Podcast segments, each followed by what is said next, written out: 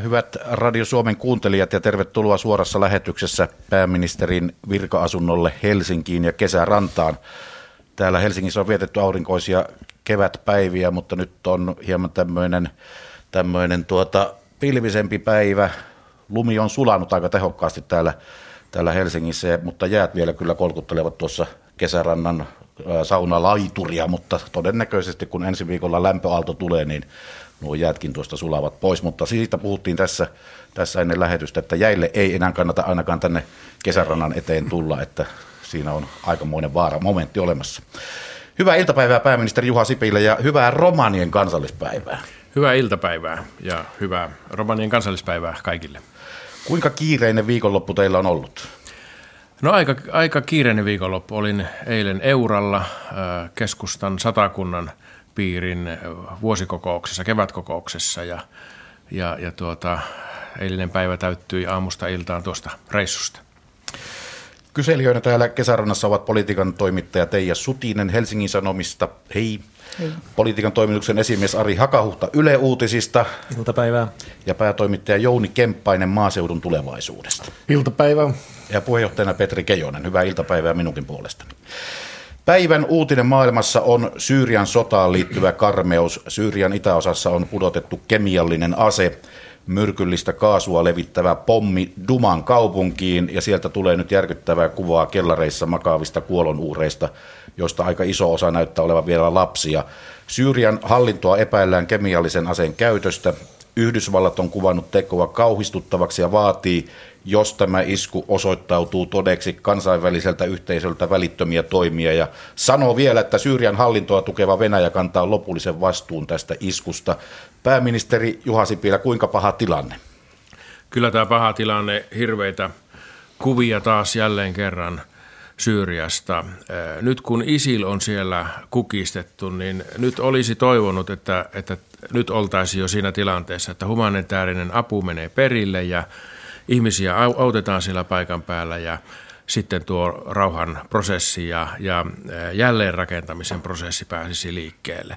Et kyllä tämä, tämä äärimmäisen turhauttava tilanne on, että edelleen ollaan, ollaan tässä tilanteessa ja noita vaarallisia kemiallisia aseita mahdollisesti on käytetty jälleen kerran Syyriassa. Ari Hakahuhta Yle Uutisista.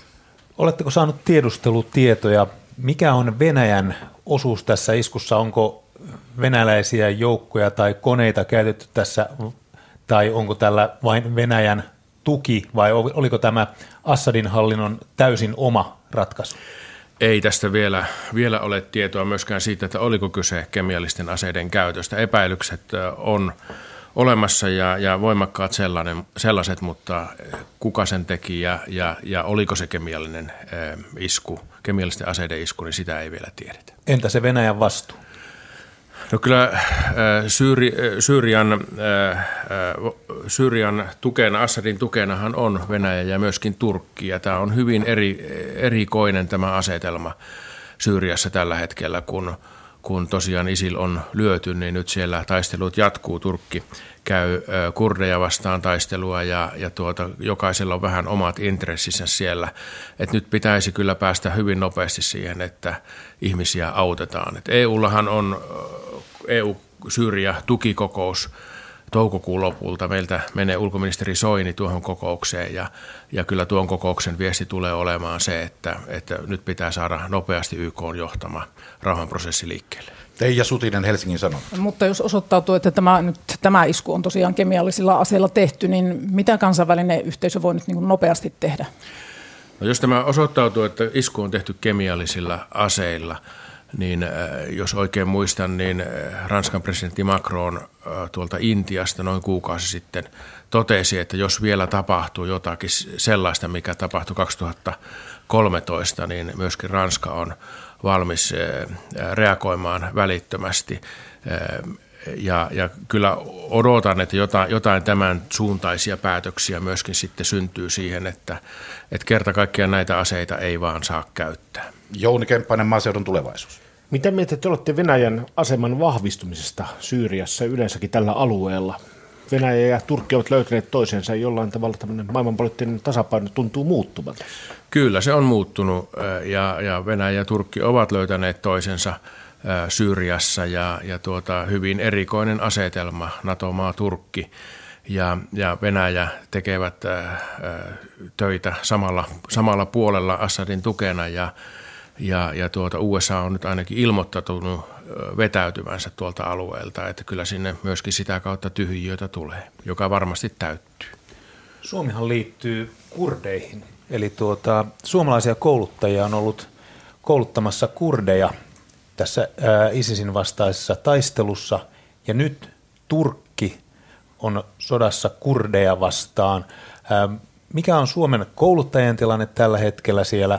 Vieläkö siellä on joku, ja miten Suomi suhtautuu siihen, että ikään kuin Suomen tukemia kurdeja vastaan nyt Turkki hyökkää?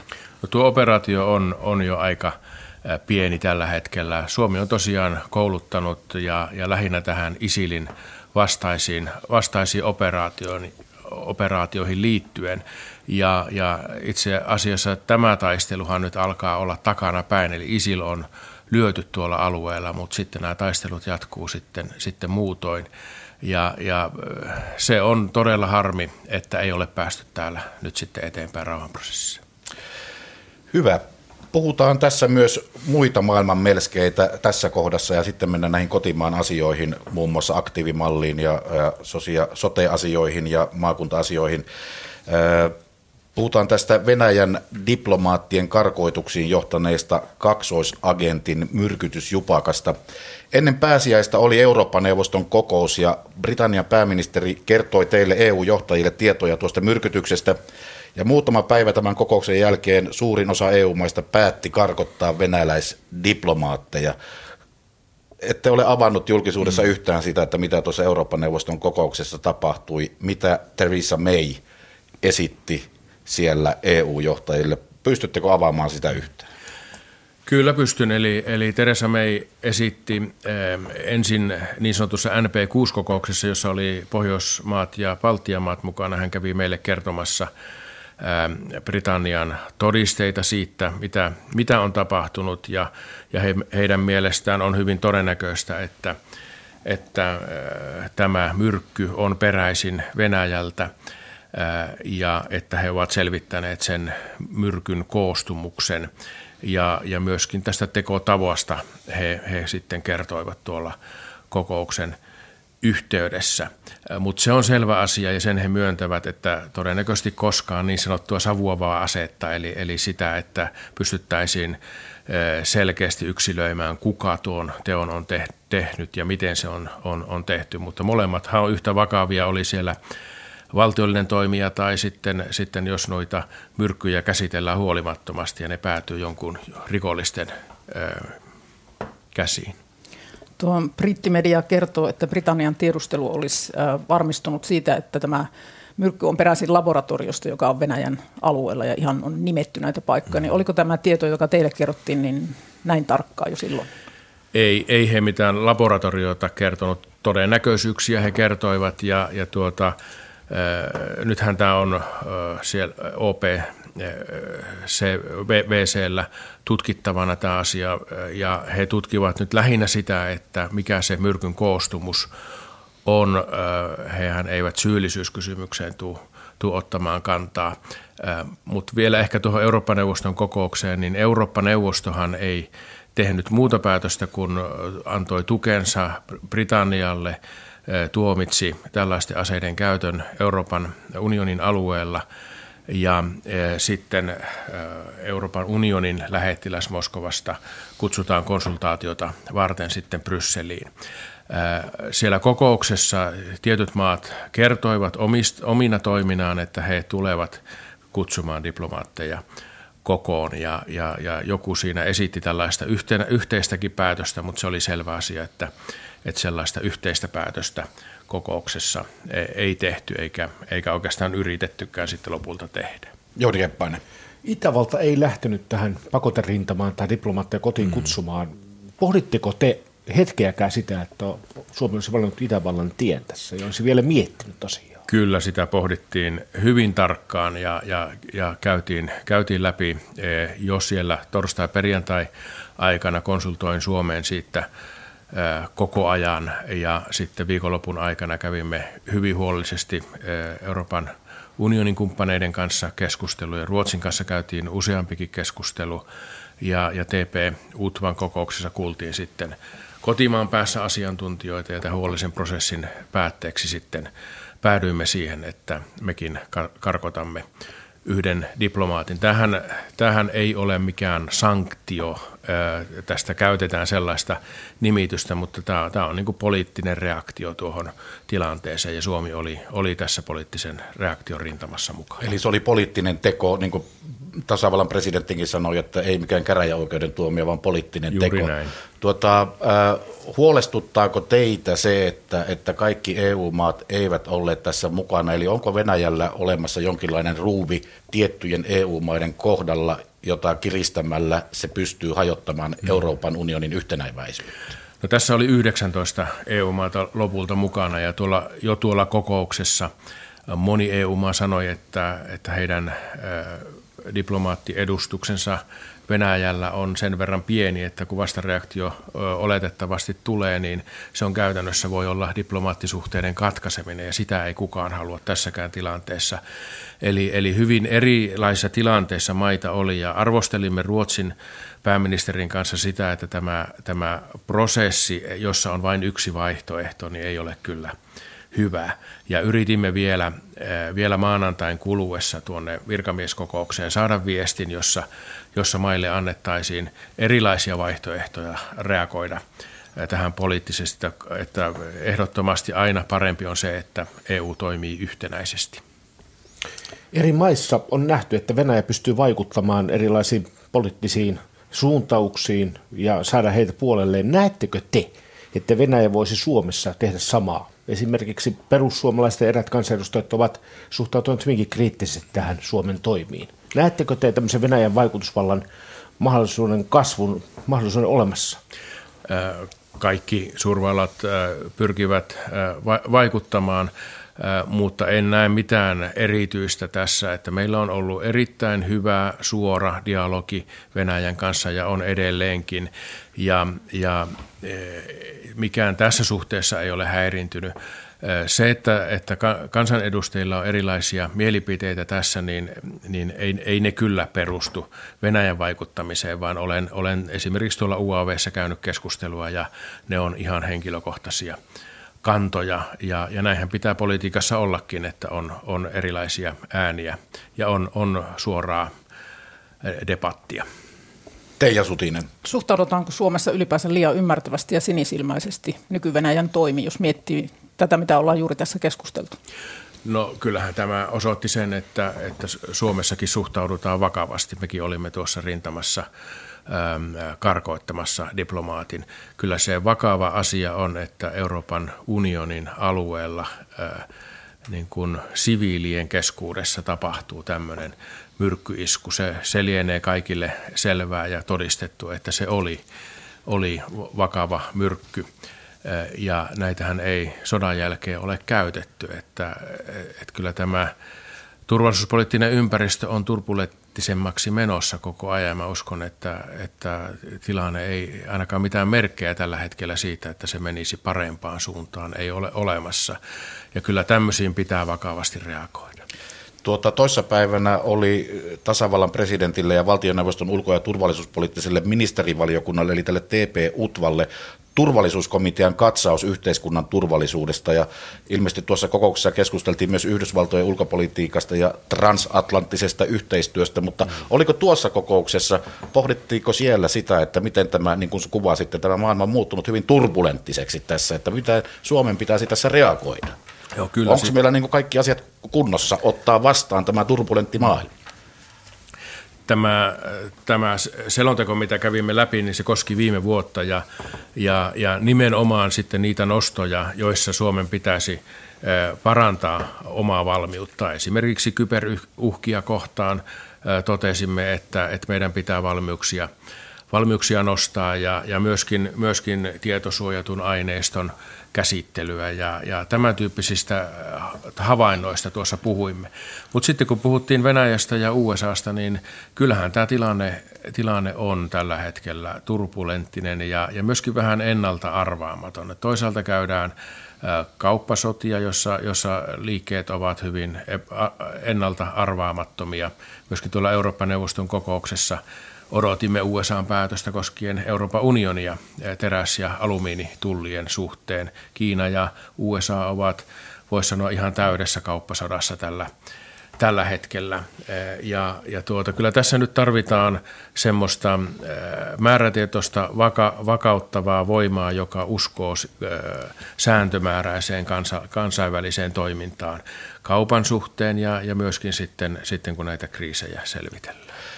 Hyvä, mennään äh, pikkuhiljaa kotimaan asioihin, mutta ehkä tähän vielä loppuun yksi asia, siis tänään Unkarissa vaalit. Aiotteko, mm. Onko teillä minkälaista mielenkiintoa seurata, että kuka Unkarissa vaalit voittaa? Todennäköisesti Viktor Orban. Kyllä Orban todennäköisesti vaalit Maahanmuuttovastaisella politiikallaan. Orban todennäköisesti voittaa ja, ja, ja tietenkin tunnen hänet hyvin tuolta Euroopan neuvostosta. Hän on hyvin pitkään pääministerinä jo, jo ollut hyvin, hyvin niin kuin poikkeavalla linjalla tuolla Euroopan unionin sisällä, mutta näyttää hyvin toimivan tuolla Unkarissa. Että tietenkin seuraa vaalit, mutta taitaapa lopputulos olla aika selvä. Kansa tykkää siellä todellakin erilaisten mm. mielipidemittausten mukaan tästä Orbanin politiikasta. Mutta nyt mennään näihin kotimaan asioihin. Teija Sutinen, aktiivimallista kysymys. Niin, tämä työttömien aktiivimalli on nyt tässä alkuvuoden ollut kova kotimaan puheaihe ja nyt Kelalta tuli sitten tuoreet tilastot alkuvuodelta, kun tämä malli on ollut voimassa. Ja sen perusteella työttömyysturvaa leikataan nyt joka toiselta työttömältä, että ei ole onnistunut työllistyminen. Miten te arvioitte tätä tulosta työttömien näkökulmasta? No ensinnäkin se, että meillä koko ajan kasvaa avointen työpaikkojen määrä. Ja avointen työpaikkojen määrä kasvaa paitsi huippuosaajien alueella, niin myöskin, myöskin tehtävissä, joihin yritykset ovat valmiita antamaan täyden koulutuksen jopa tuolla Kainuussa, Koillismaalla on, on yrityksiä, jotka ottaisivat 100-150 metallimiestä kone, konepaja töihin ja antavat täyden koulutuksen.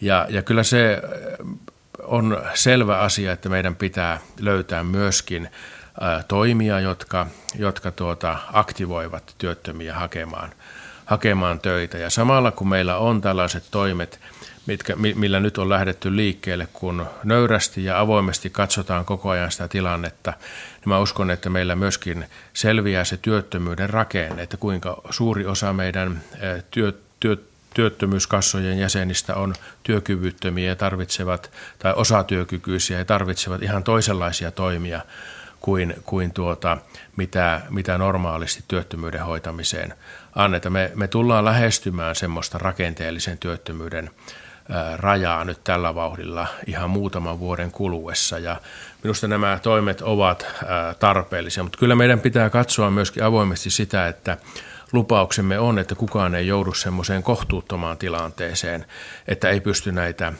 omalla alueellaan näitä aktivointitoimia omalta kohdaltaan täyttämään.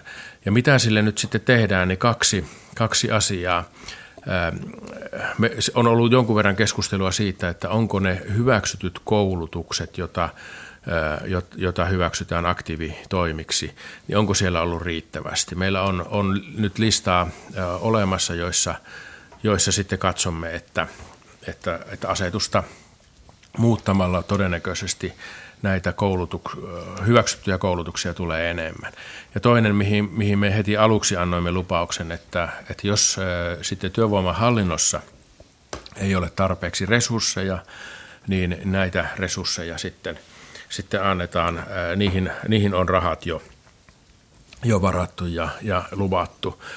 Me teimme alustavan kyselyn jonka mukaan 106 henkilötyövuotta tarvitaan plus Uusimaa, josta vielä tietoa ei silloin, silloin ollut. Eli puhutaan tämän suuruisesta henkilö, henkilömäärälisäyksestä ja se tullaan tekemään juuri sen tarpeen mukaisesti. Eli, eli kehysriihessä tulee siis lisätoimia, mutta miten, mietitäänkö siinä tätä työn käsitettä, että kelpaisiko siihen esimerkiksi vapaaehtoistyö aktiivisuuden osoitukseksi? Kyllä mä uskon, että nyt keskitytään siihen koulutuspuoleen, koska se, se lähtökohta on ollut siinä, että, että haetaan tälläkin keinoja työllistää ihminen palkkatöihin ja, ja meillähän on tämä 300 euron raja, jonka saa tienata kuukaudessa ilman, että työttömyysturva pienenee.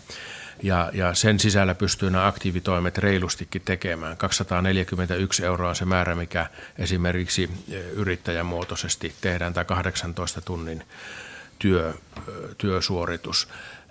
Minusta, mä, tai mä toivoisin, että tämän suuntaisia toimia kuin MTKlla nyt oli, että perustetaan tämmöinen ty- työvälitystoimintaa, jossa, jossa haetaan aktiivisesti myöskin niitä, niitä töitä, jotka, jotka ovat ehkä lyhytaikaisia kestoltaan, mutta, mutta niilläkin on tämmöinen kuntouttava vaikutus ja, ja, ja ne toivottavasti johtavat sitten, sitten täysaikaiseen tai pitempiaikaiseen työsuhteeseen. Ari Hakahutta.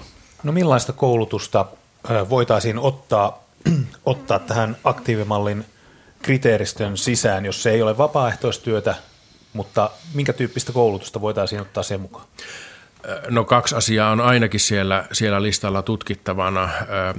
Vastuuministeri tietenkin sitten tekee ehdotuksen, mutta, mutta tiedän, että on keskusteltu näistä liittojen järjestämistä koulutuksista ja keskustelua on käyty myöskin omaehtoisen koulutuksen liittämisestä tähän, tähän hyväksyttyjen toimien joukkoon. Ja jos, jos näihin päädytään, niin silloin kyllä koko maassa pystytään ottamaan, koska myöskin sitten netin välityksellä pystyy koulutusta hankkimaan. Eli voisi olla niin, että työtön voisi opiskella internetin kautta jotakin määriteltyä kurssia ja se tulkittaisiin, että aktiivimallin kriteeristö täyttyy. Kyllä. Ta- tavoitteenahan on, että että kaikki se käyty koulutus on sellaista, joka tukee sitten työllistymistä. Jouni Kemppainen. Tämä oli tärkeä havainto, minkä otti esille, että maakunnissa talous kasvaa erittäin vahvasti monin paikoin ja maakunnissa on yrityksellä valtava työvoimapula. Pystyykö mm. hallitus tekemään joku aktiivimallin osalta tai kehysriihessä toimenpiteitä, joissa vaikka metropolialueet olisi mahdollista muuttaa maakuntiin ja tehdä siellä työtä ja asua sillä tavalla kuin haluavat. Joo, tämä, tämä on totta, että, että oikeastaan se eh, noiden työvoimatilastojen iloisin asia on se, että työllisyys kasvaa tasaisesti koko maassa. Että nyt viimeisen vuoden, viimeisen tilaston ykkönen oli satakunta ja Lappi ja Kainuu ja, ja Pirkanmaa ja Keski-Suomi ovat olleet esimerkiksi hyvin, hyvin vahvoja kasvajia. Ja mitä nyt sitten pystytään tekemään nopeina toimina, niin kyllä se on sitten nämä muuntokoulutukset, joissa, joissa sitten yritysten kanssa yhteistyössä koulutetaan suoraan ihmisiä työhön. Ja, ja, ja tuota, kaikki, mikä tukee sitä, niin näitä, näitä ratkaisuja tehdään sitten osana kokonaisuutta. Juuri pääsitte todistamaan, kuinka pääministerin haastattelutunnilla joskus sattuu olemaan niin, että on tämmöinen iloinen hetki vastaavan päätoimittajan ja pääministerin välillä. Se oli tässä. No Mutta niin. nyt mennään eteenpäin. Mennään kohti uusia vaikeuksia.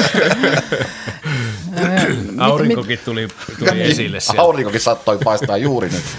No, koska riittäkö hallituksella rohkeutta tuoda tämä aktiivimallin toinen vaihe, jota on suunniteltu, eli tämä omaehtoisen työnhaun malli, jossa pitää hakea töitä kanssa mm, taajaan? Joo. Eli, eli tämä on niin kuin omaehtoisen työn, työnhaun malli, mikä, mikä oli eh, jo syksyllä lausunnoilla. Ja, ja kyllä me halutaan nyt tästä, tästä aktiivimallista saada kokemukset äh, tarkkaan ja, ja, tuota, ja, ja myöskin tuo resurssitilanne tuolla työvoimahallinnossa selville ja sen jälkeen pystytään päättämään sitten, sitten seuraavista toimista. Mutta se on niin kuin selvää, että aktiivisuutta tarvitaan nyt sekä työntekijöiden puolella, työnhakijoiden puolella että työnantajien puolella, että tämä talouskasvu ja hyvä työllisyyskehitys ei pysähdy siihen, että niihin avoimiin työpaikkoihin ei löydy sopivia ihmisiä. Tämä aktiivimallista tällä kertaa ja, ja sitten mennään tässä lähetyksessä eteenpäin. Kuuntelette siis pääministerin haastattelutuntia. Tämä on suora lähetys täältä pääministerin virka-asunnolta Kesärannasta ja täällä kyselijöinä ovat Ari Hakahuhta Yle Uutisista, päätoimittaja Jouni Kemppainen maaseudun tulevaisuudesta ja Teija Sutinen Helsingin Sanomista. Ja nyt me mennään sellaiseen asioon, tai nyt me menemme sellaiseen asiaan, joka puhuttaa varmasti ensi viikolla nimittäin hallituksen kehysriiheen. Jouni Kemppainen. Äh, valtiovarainministeriö loppukesän budjettia tehtäessä pohtii veronalennuksia. Mikä mittaluokka pitäisi veroalennukselle suoda ja mahdollistaa, jotta kilpailukykysopimuksen ehdot tulevat täytettyä ja maan talous edelleen kasvaisi? Kilpailukykysopimuksen edellytykset on jo täytetty. Eli, Eli niissä ei ole enää niin kuin lisää vaadittavaa? Ei, ei, että me todettiin viime budjettiriihessä jo se, että, että ne toimet, mitkä tehtiin viime syksynä tämän vuoden budjettiin, niin ne, ne toimet riittävät ja, ja ovatkin riittäviä kikysopimuksen meille valtion puolelle asetettuihin vaatimuksiin. Me olemme veroista keskustelleet, mutta kyllä me olemme päättäneet sen, että, että verot käsitellään sitten niiden omalla paikallaan tuolla budjettiriihessä, eli, eli vero, verokokonaisuutta emme käsittele nyt kehysriihessä. Jatkan kuitenkin sen verran, että verokertymä ilmeisesti on kuitenkin aika hyvä. Myöskin valtion omaisuuden arvo on noussut ja liikkumavaraa talouteen kyllä tulee, että tätä tällä haen. Teillä olisi kyllä mahdollisuus varmasti tehdä enemmän asioita kuin tähän asti on ollut mahdollista tehdä. Mm. Mitä aiotte tehdä? Joo, se on totta, että niin kaksi, kaksi eri asiaa. Eli, eli tuota, viime vuoden verokertymähän oli yllättävänkin hyvä, että, että viime vuodelta velkaa tarvittiin vain reilu kolme miljardia, kun budjetti riihessä vielä ennakoitiin, tai, tai eduskunta kun hyväksyi budjettia, niin ennakoitiin kuutta miljardia. Eli se meni melkein, melkein puoleen siitä, mitä, mitä tarvittiin. Ja, ja tämä, tämä, tämän se talouskasvu tuo mukanaan, eli, eli työttömyysmenot toisaalta vähenevät ja toisaalta sitten valtion verotulot lisääntymät. Mutta se, mistä ei ole paljon puhuttu, on juuri tämä näkökulma, että myöskin valtion yritysomaisuuden arvo on merkittävästi kasvanut. Se on yli 5 miljardia kasvanut tämän hallituskauden aikana ja, ja me olemme rahoittaneet näillä tätä strategista muutosta, eli, eli näitä kärkihankkeita. Siellä on edistetty esimerkiksi bio taloutta, bioenergiaa näillä, näillä hankkeilla, mutta nämä hankkeet päättyvät sitten tämän vuoden loppuun, eli niitä ei ensi vuonna enää ole. Ja meillä ei ole suunnitelmissa mitään yritysomaisuuden myyntejä, vaan lähdemme siitä, että ne tuovat merkittävän osan valtion talouteen sitten osinko YM-tulojen muodossa jatkossakin. Vaikka pääjohtaja Timo Ritäkalli, osuuspankkiryhmän uusi pääpomo, kehotti teitä myymään omaisuutta, niin jotta velkoja voitaisiin mm. maksaa, niin te ette ei ole näin Tällaista ne voi ottaa vastaan. No ei, kyllä, kyllä me lähdetään siitä, että me saamme tuon valtion velkasuhteen, kun se on jo taittunut, niin saamme hyvin nopeasti sen alle 60 prosentin, mikä on, on hyvä taso. Ja kun saamme, saamme tuon valtion talouden tasapainoon, niin mä luulen, että, että sitten meillä ei niin velan poismaksun kanssa ole enää, enää ongelmia, kun pidämme nyt sitten kiinni siitä, että tämä, tämä, tästä hyvästä kehityksestä ja uudistamisista pidetään kiinni jatkossa. Teija Sutinen, Helsingin Sanomat. Minä olisin vielä tästä verotuksesta. Kuitenkin kun tuo valtiovarainministeri Orpo sanoi meidän haastattelussa, että verotusta pitäisi ensi vuonnakin keventää semmoiset 250-300 miljoonaa. Ja Orpo väläytti esimerkiksi niin kuin haittaverojen kiristämistä. Niin tuota, onko tässä joku näkemysero keskusta ja kokoomuksen välillä? No tässähän puhutaan loppujen lopuksi aika pienestä, pienestä kysymyksestä, eli, eli me, me olemme äh, tuossa hallitusohjelmassa sopineet, että tätä valtion talouden kuntoon saamista emme tee verotusta kiristämällä, vaan että bruttoveroaste pitää laskea ja se on nyt tämän hetken ennusteen mukaan laskemassa noin pari prosenttiyksikköä. Ja nyt kun VAT ja THL teki tutkimusta tästä työllisyyden vaikutuksesta eriarvoisuuteen, niin tässä tutkimuksessa todettiin, että kun me olemme antaneet pieni- ja keskituloisille veronkevennyksiä, niin itse asiassa se on nopeuttanut työllisyyskehitys. Se on yksi avain ollut siihen. Ja, ja, ja kun työllisyyskehitys ja erityisesti pitkäaikaistyöttömyys on pienentynyt, niin se on pienentänyt merkittävästi eriarvoisuuskehitystä, taloudellista eriarvoisuutta. Ja, ja siinä, siinä mielessä nämä toimet on ollut, olleet erittäin niin kuin, toimivia ja osuvia, vaikka ne on tehty hankalassa taloudellisessa tilanteessa. Se, että mitä tehdään sitten budjettiriihessä, niin en lähde niitä vielä ennakoimaan. Tämä 200-300 miljoonaa tulee siitä, että jos pidämme kiinni siitä, että kenenkään verotus ei niin kuin vuodesta toiseen kiristy, niin tuo on se, se haarukka. Tämä, tämä tulee siitä. Mm ja se teille sopii syksyä? En mä lähde vielä ennakoimaan syksyä, että, että sinne, sinne monet asiat vielä tarkentuu, kun mennään syksyä kohti. Tuota, hallituksen talousneuvotteluissa, mitä kehysriiheksi kutsutaan myös, varmasti puhutaan, että miten saadaan edelleen parannettua työvoiman saatavuutta yrityksille, käytännössä miten saadaan ihmisiä mm. lähtemään jonkun koulutuksen kautta töihin. Tarkentaisin kuitenkin vielä sen, että kun äsken sanoitte, että tämä aktiivinen työnhaun malli, eli se aktiivimalli kakkonen, niin oliko tämä siis lupaus, että hallitus ei nyt sitä asiaa vie eteenpäin tässä vaiheessa, kun äh, ollaan tässä aktiivimallin ensimmäisen osan toimeenpanossa? Ei, ei, ei suinkaan.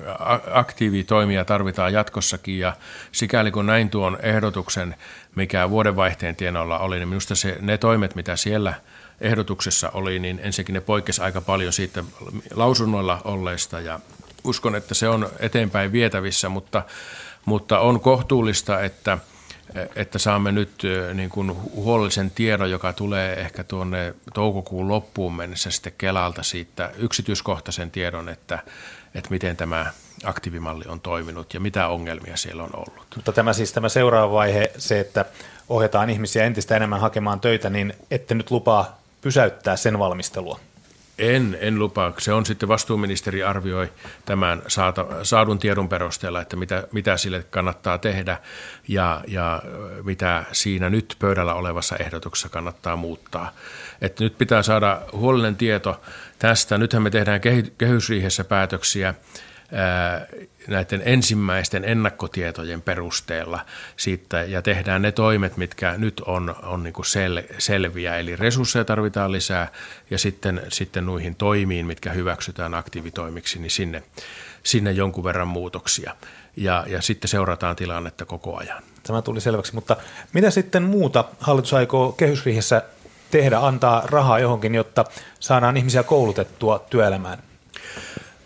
No joo, eli, eli tuota, kaksi painopistealuetta ää, meillä, meillä selkeästi on. Siellä on tietenkin pakollisiakin tarpeita, mutta se, että tämä työvoiman kohtaanto-ongelma, ää, niin siihen lääkkeitä. Eli meillä on nyt työryhmät tehneet ää, jo useamman kuukauden töitä, että mitä uusia toimia tarvitaan siihen. Tämmöisiä muuntokoulutustyyppisiä toimia, jolla, jolla tuota, saadaan tämä kohtaanto-ongelma, eli, eli avoimet työvoimat, työ, työpaikat täytetty. Mitä se tarkoittaa käytännössä?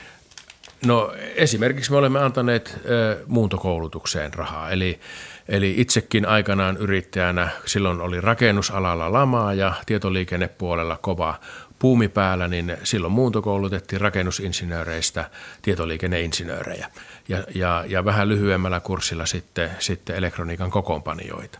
Ihan samalla tavalla nyt meillä on pulaa äh, metallialan yrityksissä ja, ja, ja niin edespäin, niin, niin että saadaan täsmätoimilla äh, koulutettua ihmisiä antamaan se välttämätön muuntokoulutus, että, että se tehtävä pystytään suorittamaan. Ja se toinen painopiste vielä on sitten täällä äh, eriarvoisuuskehityksen pysäyttämisessä, eli Mehän ajattelimme hallitusohjelmaa tehdessä, että, että talouskehitys on, ei ihan näin eh, hyvä ole kuin nyt on ja että palkankorotusvaraa tuskin on. Nyt sitä onneksi on ollut ja palkankorotuksia on tehty ja tämä ero on nyt sitten perustulon varassa olevien ja, ja töissä olevien ihmisten välillä, se on kasvanut. Ja, ja kyllä meidän täytyy miettiä sitten, mitä pystymme tälle tekemään ja mitä pystymme tekemään sitten Juho Saaren – työryhmän esityksille. Mä pyysin, että he kirjaisivat työryhmän mielestä ne toimet, mitkä kannattaisi vähintäänkin aloittaa tämän kauden aikana. Niitä on nyt sitten tutkittu ja selvitetty ja, ja sitten tiistaina tehdään päätöksiä niiden osalta. Se oli esimerkiksi ehdotuksia ylivelkaantuneiden ja asunnottomien aseman helpottamiseksi. No mitä on tulossa? No se, se oli 12, 12 kohtaa ja, ja olen pyytänyt, että, että näihin kaikkiin 12 kohtaan saadaan vastaus. Mutta mitä ne sitten täsmällisesti on, niin asianomainen ministeriö sitten on toimeksiannosta valmistelemassa ne tiistaiseksi. Yksi kysymys vielä tähän aihepiiriin. Teija Sutinen, Helsingin no, Sanomat. Ero perusturvalla olevien ja työssä olevien välillä on kasvanut, kun hallitushan ensin leikkasi ja sitten jäädytti näitä indeksikorotuksia, mitkä perusturvaa olisi pitänyt tehdä. Niin tota, Suomella kun menee nyt hyvin, niin miksi hallitus ei sitten voi perua ensi vuoden osalta tätä indeksijäädytystä? Ensinnäkin tuota, menojen puolella on hirvittävän pieni liikkumavara, koska menoja on leikattu sen takia, että me pystymme takaamaan ihmisille palvelut myöskin silloin, kun tämä ikääntymiskehitys on huipussaan. Eli tämä tämä paljon puhuttu kestävyysvaje. Ja sen eteen on nyt tehty töitä, eli siihen, siihen auttaa nämä suuret uudistukset, sote, siihen varmaan vielä palataan, ja sitten nämä, nämä talouskasvun eteen tehdyt toimet, mutta ne leikkaukset tarvitaan, tarvitaan sitä, sitä varten myöskin. Että mistään perumisista tässä ei ole kysymys, mutta katsotaan, että mitä toimia pystytään sen pienen liikkumavaran puitteissa, mitä meillä on, tekemään näille ihmisille. Onko ne täsmätoimia vai menisikö ne laajasti läpi näiden etuuksiin? En vielä, en, en vielä ennakoi sitä, että mitä ne tulevat olemaan, mutta sen pienen liikkumavaran puitteissa tehdään jotain. Hyvä. Tiistaina siis alkaa hallituksen kehysriihi ja sitten tuosta kuullaan ensi viikolla lisää, että minkälaisia päätöksiä sieltä tulee, tulee sitten ulos. Mitä Ari olit siinä yritit sinne vinkata minulle niin. jotakin, että pitäisi jostain, jostain sanoa. Mutta nyt mennään seuraavan asiaan, nimittäin ruvetaan puhumaan yritystuista ja Jouni Kemppainen lähtee tästä alustamaan. Yritystuet ovat tunnetusti vaikeita, niitä on helpompi lisätä ja erittäin vaikea leikata ja niin kävi jälleen kerran. Työryhmä Pekkarisen johdolla teki työtä ja he kehuvat itseään, mutta mitä ei tapahtunut. Mm. Aikooko hallitus nyt vaikka kehysrihissä vielä tehdä jotakin tälle asialle, että tähän saataisiin joku tolkku? Joo, tuota, Tästä, tästä olisi kyllä hyvä puhua vähän, vähän pidempäänkin, en tiedä miten aika riittää. Antaa mennä vaan, että sitten vielä maakunta-asiaa vähän Joo, sotea loppuun. Selvä. Kyllä, ja Eli, konkreettisia asioita niin, varmasti kuuntelijat toivovat. Eli ensinnäkin se, että, että minunkin mielestä Pekkarisen työryhmä teki erittäin hyvän, hyvän, hyvän työn, ja, ja Pekkarinen soitti mulle tuossa pääsiäisen alla ja kertoi sen, mitä hän aikoo ryhmälle esittää. Ja siellä olisi eh, ollut noin 300 miljoonan edestä tämmöis, äh, niin kuin uusiutuvaa energiankäyttöä äh, tukevia äh, liikkeitä. Ja sen lisäksi siellä olisi tullut säästöä, säästöä sillä tavalla, että olisimme voineet käyttää sitä vaikkapa Tekesin kautta sitten koko, koko teollisuuden uusiutumiseen. Ja minusta se pohjaesitys olisi ollut hyväksyttävissä, mutta siihen ei tosiaan yksimielisyyttä löytynyt. Mutta tähän yritystukien kokonaisuuksiin, mä oon aika paljon sähköpostilla ihmisille tätä selittänyt, että, että jos mä otan yhden tai sen suurimman tuen sieltä, joka on dieselpolttoainevero, niin jokainen meistä, jotka ajavat dieselautolla, saavat yritystukea. Ja, ja se on noin 400 miljoonan euron suuruinen. Jos pensan verotusta laskettaisiin, eli pensan hinta laskisi suhteessa samalle tasolle kuin diesel, niin silloin 400 miljoonaa häviäisi yritystuista, mutta valtio saisi 400 miljoonaa vähemmän verotuloja. Eli, eli, ja sama koskee esimerkiksi asuntoautojen pienempää autoveroa ja, ja niin edespäin. Täällä on semmoisia eriä, jotka, jotka on tässä hurjan, hurjalta kuulostavassa kokonaisuudessa jotka eivät ehkä, ehkä sitten kuitenkaan ää, yritystueksi, ainakaan minun mielestä, niitä ei pitäisi, pitäisi lukea. Mutta tämä on vaikea asia, koska, koska siellä on kuitenkin työpaikkoja takana. Monet muutkin maat maksavat ää, esimerkiksi energiaan liittyviä tukia energiaintensiiviselle teollisuudelle. Ja on tietenkin aina vaara, että jos me, me muutetaan yksipuolisesti jotakin, niin silloin, silloin tuota kilpailukyky heikkenee niin, että että meillä, meillä esimerkiksi terästeollisuudessa työpaikat lähtisivät laskuun tai paperiteollisuudessa. Ja eihän meistä kukaan sitä, sitä myöskään halua tehdä. Mutta jotakin olisin toivonut, toivonut, että pystytään ja olisin kovasti toivonut, että puheenjohtaja Pekkarisen esitys olisi mennyt läpi, mutta se ei mennyt läpi. En mä usko, että nyt äh, sitten kehysriihessä – Eh, me olemme sen viisaampia, kun tuo työryhmä teki todella perusteellisen työn tässä. Että en usko, että tämä asia nyt tästä etenee. No, ja pakko jatkaa vielä tästä, että onko mahdollista nyt sitten, että jos se nyt kehysriihessä, niin sitten budjettin käsittelyssä elokuussa tai mm. vielä tämän hallituskaudella esimerkiksi dieselin verotukseen Suomessa tehdään muutoksia. Tai asuntoautojen tai mitä otittekaan mm. esille. Niin. Onko se mahdollista? Pieniä muutoksia me on, ollaan tehty esimerkiksi taksien suhteen on, on, on jo tehty toimia. Kyllä, kyllä siellä koko ajan jotakin tapahtuu, mutta siis tämmöiset satojen miljoonien liikkeet, niin, niin mun mielestä se kokonaisuus olisi ollut tasapuolinen, mutta siitä kaikki hallituspuolueetkaan eivät olleet yksimielisiä niin kuin, niin kuin tästä kokonaisuudesta. Että en usko, että me kehysriihessä sitten, sitten pienemmässä ajassa löydämme siihen paremman viisauden kuin mitä, mitä tuossa ryhmässä, jossa se huolellisesti käytiin läpi. Teija Sutinen. Tuota, Helsingin Sanomissa Sixten Korkman kirjoitti, että näitä yritystukia voisi ikään kuin, niin kuin juusto höylätä ja tehdä mm. se pitkällä aikataululla. Mm. Eikö se nyt kuulostaisi aika järkevältä? Kyllä, kyllä sekin on yksi mahdollisuus ja itse asiassa osa toimeksiantoa oli juuri tämä, että kaikkia ei tarvitse tehdä nyt heti, vaan, vaan tuota, eikä meillä ole tarvetta niin kuin sitä kokonaisuutta ää, leikata. Suoria tukihan tässä on hyvin pieni osuus, ää, vaan ne on verokannoissa olevia eroja. Ja sitten olisi pikkuhiljaa lisätty tätä tätä teollisuutta uusivaa, uusiutuvaa osuutta. Olisin kovasti toivonut, että tämmöinen ratkaisu löytyy, jos tähän liikkumavaraa muilla hallituskumppaneilla on, niin itse olen siihen valmis. Kerrotaan kuuntelijoille ihan niin selvyyden vuoksi, että mitkä ovat Suomen suurimpia yritystuen saajia, niin UP, siis top kolmonen, UPM 43 miljoonaa euroa, Metsä Group 25 miljoonaa euroa ja Outokumpu 20 miljoonaa euroa. Ja voisi kuvitella, että se on semmoista aika hyvää poliittista polttoainetta tuolla Turuilla ja Toreilla, kun eduskuntavaalit lähestyvät, että nämä, nämä firmat tekevät hyvää tulosta, niillä, ne jakavat osinkoja, niiden johto saa isoja bonuksia ja sitten he pitää antaa mm. vielä näitä näitä valtion yritystukia heille, niin kuinka selitätte kuuntelijoille, että miksi mm. näille yrityksille pitää näitä yritystukia antaa?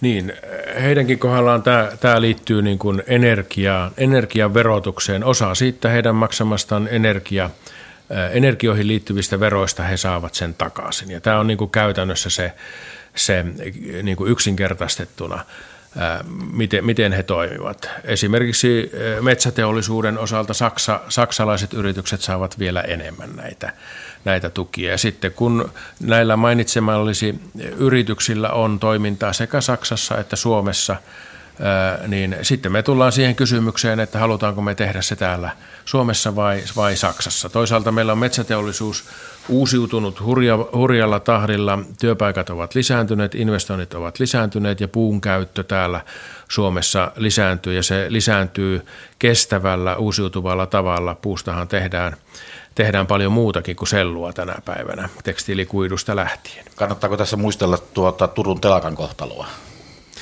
niin. tässä yhteydessä? Niin, to... Valtiota huudettiin apuun voimakkaasti pelastamaan Turun työpaikat. Niin, ja, ja kun, kun valtio meni sinne, sinne apuun, niin, niin tällä hetkellä Varsinais-Suomi, tai Varsinais-Suomi oikeastaan lähti ensimmäisenä ää, liikkeelle tuon Lapin matkailun ohella ää, tässä, tässä tässä tuota kasvussa ja työllisyyden paranemisessa. Siellä on varsin hyvä tilanne tällä hetkellä Turussa ja joskus valtion pitää olla myöskin aktiivinen toimija, että työpaikat säilyy. Ari Hakahuutta. Mauri Pekkanen ehdotti vielä tämän yritystukityöryhmän jälkeen, että ainakin otettaisiin pois tukea öljyltä, kivihiileltä ja turpeelta, ja ne päätökset voitaisiin tehdä vielä kehysriihessä. Onko tosiaan niin, että kolmen puolueen hallitus kehysriihessä ei pysty mitään – päätöksiä tekemään Pekkarisen työryhmän mm. paperin pohjalta noin neljän miljardin kokoisesta potista? Kyllä itselläni siihen ajatuksia on, mitä voitaisiin tehdä, mutta se nähdään sitten kehysriihessä, että, että tuota, löytyykö niistä sopu. Nämä on sellaisia asioita, että niistä, niistä pitää kolmen hallituspuolueen olla samaa mieltä. Mutta toimintakyky on aika heikko, jos ei löydy, löydy no, tuollaisesta potista no, mitään toimi, yksimielisyyttä. Toimintakyky, että, että me olemme kaikki talouden tavoitteet saavuttamassa työllisyysastetta myöten, kaikki uudistukset ollaan tehty, kestävyysvaje urakka saavutettu. En kyllä toimintakykyä tällä hallituksella kyllä moittisi. Teija Sutinen, tähän aihepiiriin vielä kysymys. Ja sen jälkeen mennään muuten ihan varmaan, puhutaan myös hallituksen toimintakyvystä, kun puhutaan maakuntauudistuksesta ja soteasioista, mutta Teija Sutinen vielä tähän. Tässä yritystukiryhmässä oli yritysten edunvalvojat hyvin edustettuna, vähän niin kuin pukit kaalimaan vartiona, niin miksi?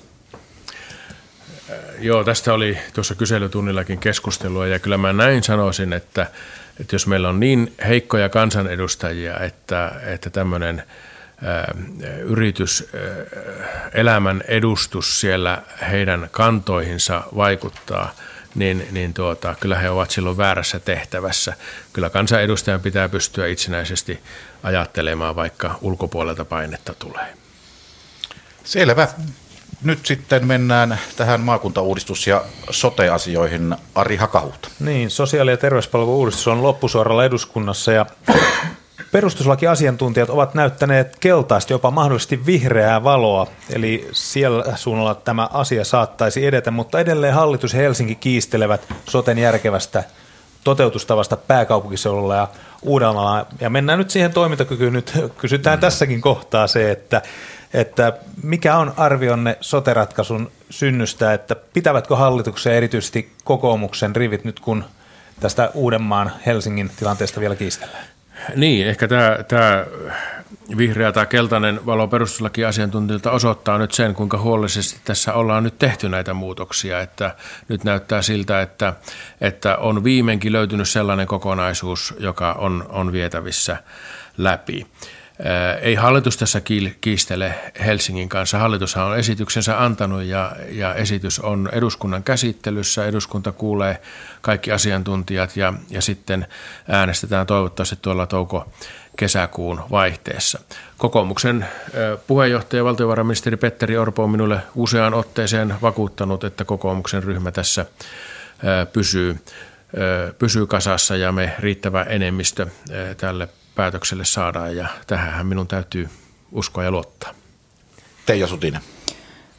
Helsingin kritiikki tuntuu kohdistuva erityisesti tähän maakuntapuoleen, ei niinkään sotepuoleen.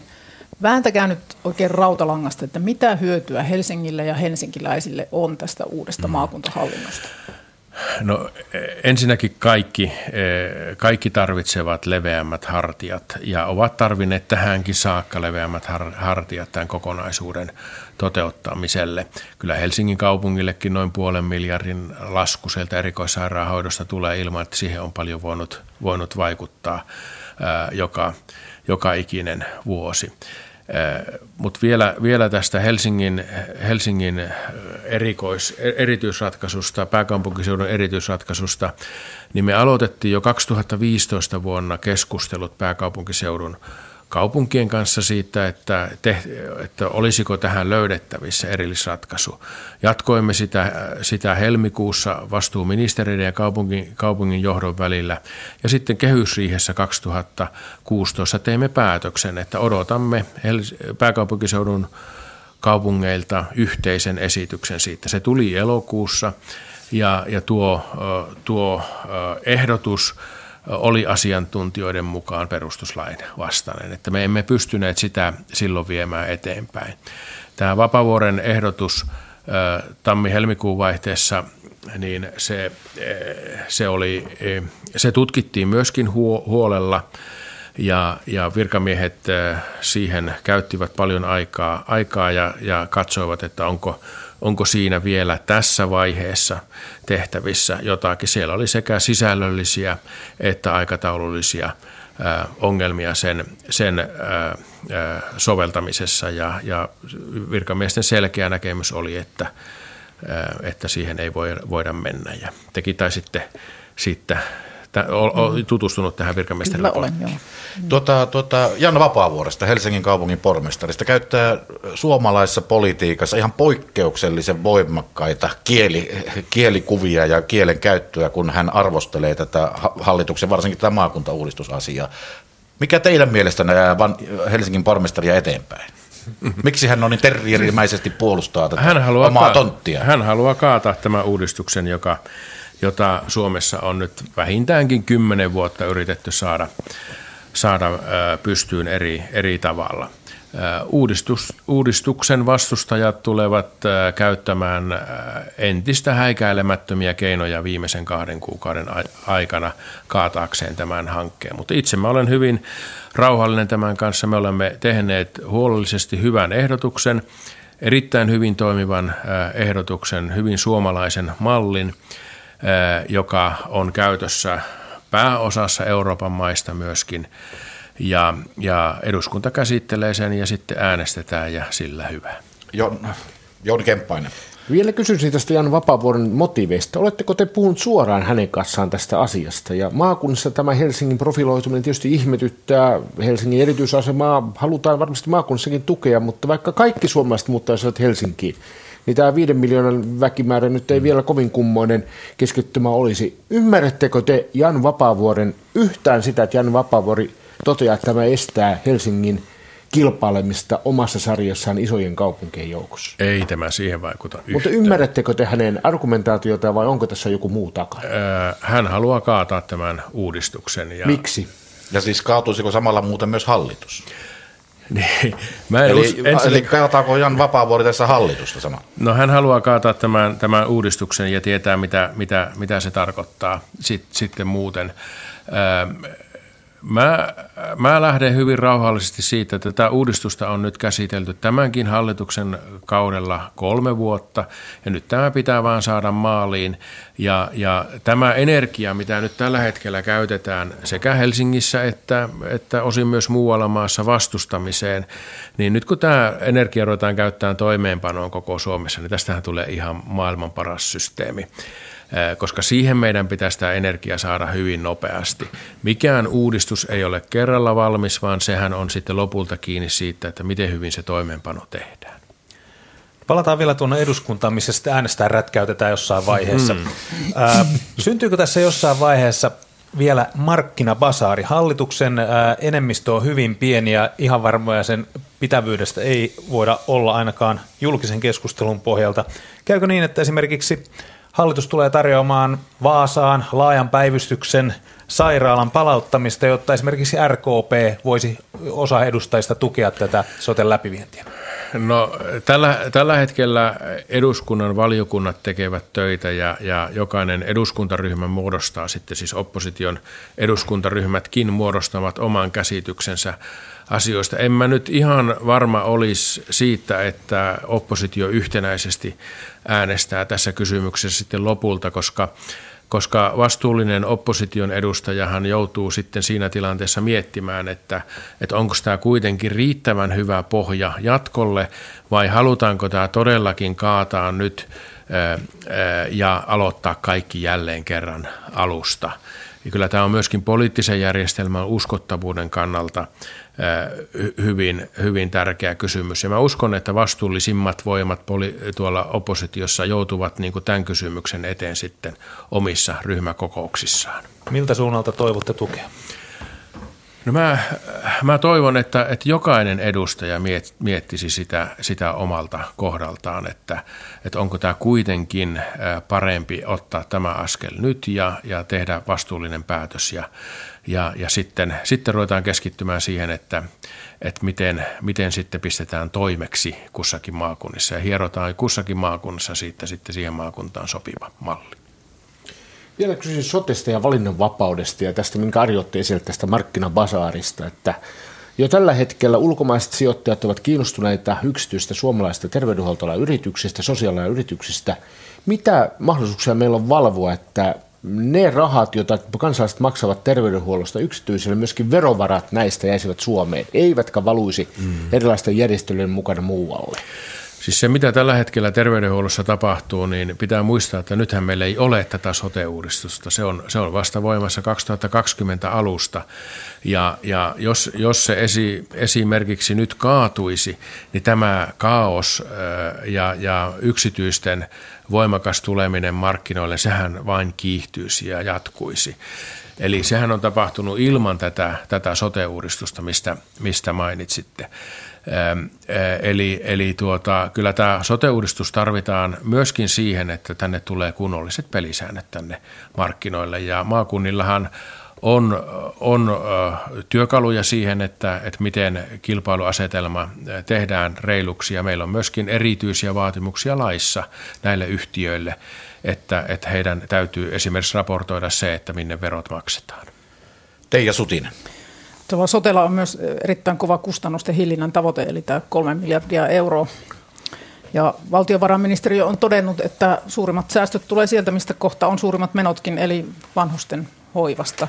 Mikä suomalaisessa vanhusten hoivassa pitää muuttua, että näitä mm. säästöjä tai kustannusten hillintää saadaan?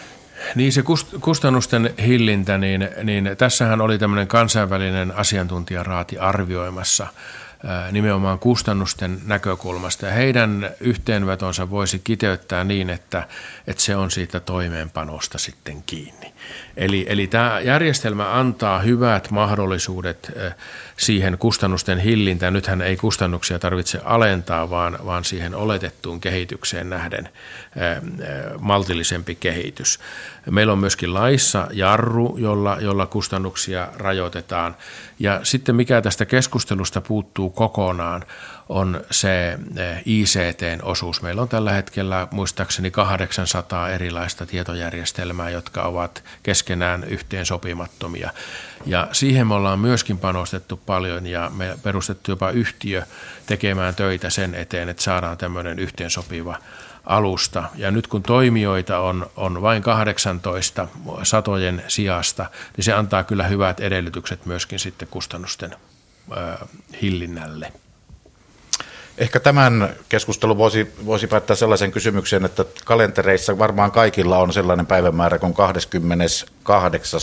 lokakuuta, 28.10. Silloin pitäisi järjestää Suomessa historian ensimmäiset maakuntavaalit, niin onko tämä, tämä homma prosessikaaviossa, oletteko olleet yhteydessä esimerkiksi oikeusministeriön, että miten saadaan kaikki vaalijärjestelmät ynnä muuta rakennettua? Joo, kyllä, kyllä kaikki on, on valmista edellyttäen tietenkin, että eduskunta tekee tuossa aikataulussa, minkä mainitsin päätökset. Hyvä. Pari minuuttia on vielä aikaa. Onko, onko tuota kellään jotain suosittuun osioon? Haluaisin kysyä pääministeriltä vielä tätä asiaa kysyttävää. Tuollainen lyhyt napakka kysymys jostain asiasta. Ari Hakahut. Suomen ja Neuvostoliiton välisestä yhteistyö- ja avunantosopimuksesta YYAsta. Sen solmimisesta tuli kuluneeksi 70 vuotta viime viikolla, mutta valtiovalta ei enää nähnyt aiheelliseksi juhlista. Joo, ei erikseen, erikseen tälle, tälle pidetty. Toki... Eikö ollut mitään, mitään pienimuotoistakaan tilaisuutta valtioneuvoston linnassa? Ei, ei pidetty tästä, mutta, mutta kyllä se tärkeä osa, osa mm. suomalaista kehitystä on ja ehkä, ehkä se on kuitenkin pohjana sille tälle aktiivisen dialogin mallille, mistä saamme kyllä kiitosta tuolta Euroopan unionistakin. Hyvä. Tähän loppuu vielä, vielä pääministerille kysymys. Tuota, teillä on tänään vielä kaikenlaista hommaa edessä. Mikä on niistä mm. mukavin? Ehkä mukavin on, on käydä yhden lastenlapsista jääkikko-peliä katsomassa. Finaali olisi tiedossa. Okei, ja se on tänään sitten vielä iltapäivä. Se on vielä tänään. Missä päin Suomea? Se on täällä Etelä-Suomessa. Okei, hyvä. Kiitoksia pääministerille tästä. Meillä on vielä tässä muuten, sain juuri korvaan tiedon tuolta Matti Liittuselta, että minuutti on vielä aikaa, että jonkunlainen loppurusetti tähän että minkä värinen polkupyörä vääntää. sulla on tai joku muu niin. tiukka kysymys. No, puhuttiin, puhuttiin keskittymisestä Etelä-Suomeen ja sotesta ja näin poispäin. Tuossa Yle Uutiset kertoi viime viikolla, että Uusimaa saa yhden kansanedustajapaikan lisää ja Savokarilla tai Kaakkois-Suomi menettää. Mm. No, poliittinen valta keskittyy Etelä-Suomeen mm. yhä Joo, kyllä. Tämä on, tämä on ollut pidempään jatkunut kehitys, että Helsinki, Uusimaa saavat lisää kansanedustajia ja tässä, tässä on selvä kaava sen mukaan mennään. Mutta mikä nyt on ollut, niin kuin tässä lähetyksen alkupuolella todettiin, niin ilahduttavaa, että koko Suomessa työllisyys kehittyy ja talous paranee ja edellytykset joka paikassa asumiseen paranevat. Kiitoksia pääministeri Juha Sipilä. Tämä oli tässä ja nyt täällä Yle Radio Suomessa kello 15 uutiset. Kuulemiin kesärannasta.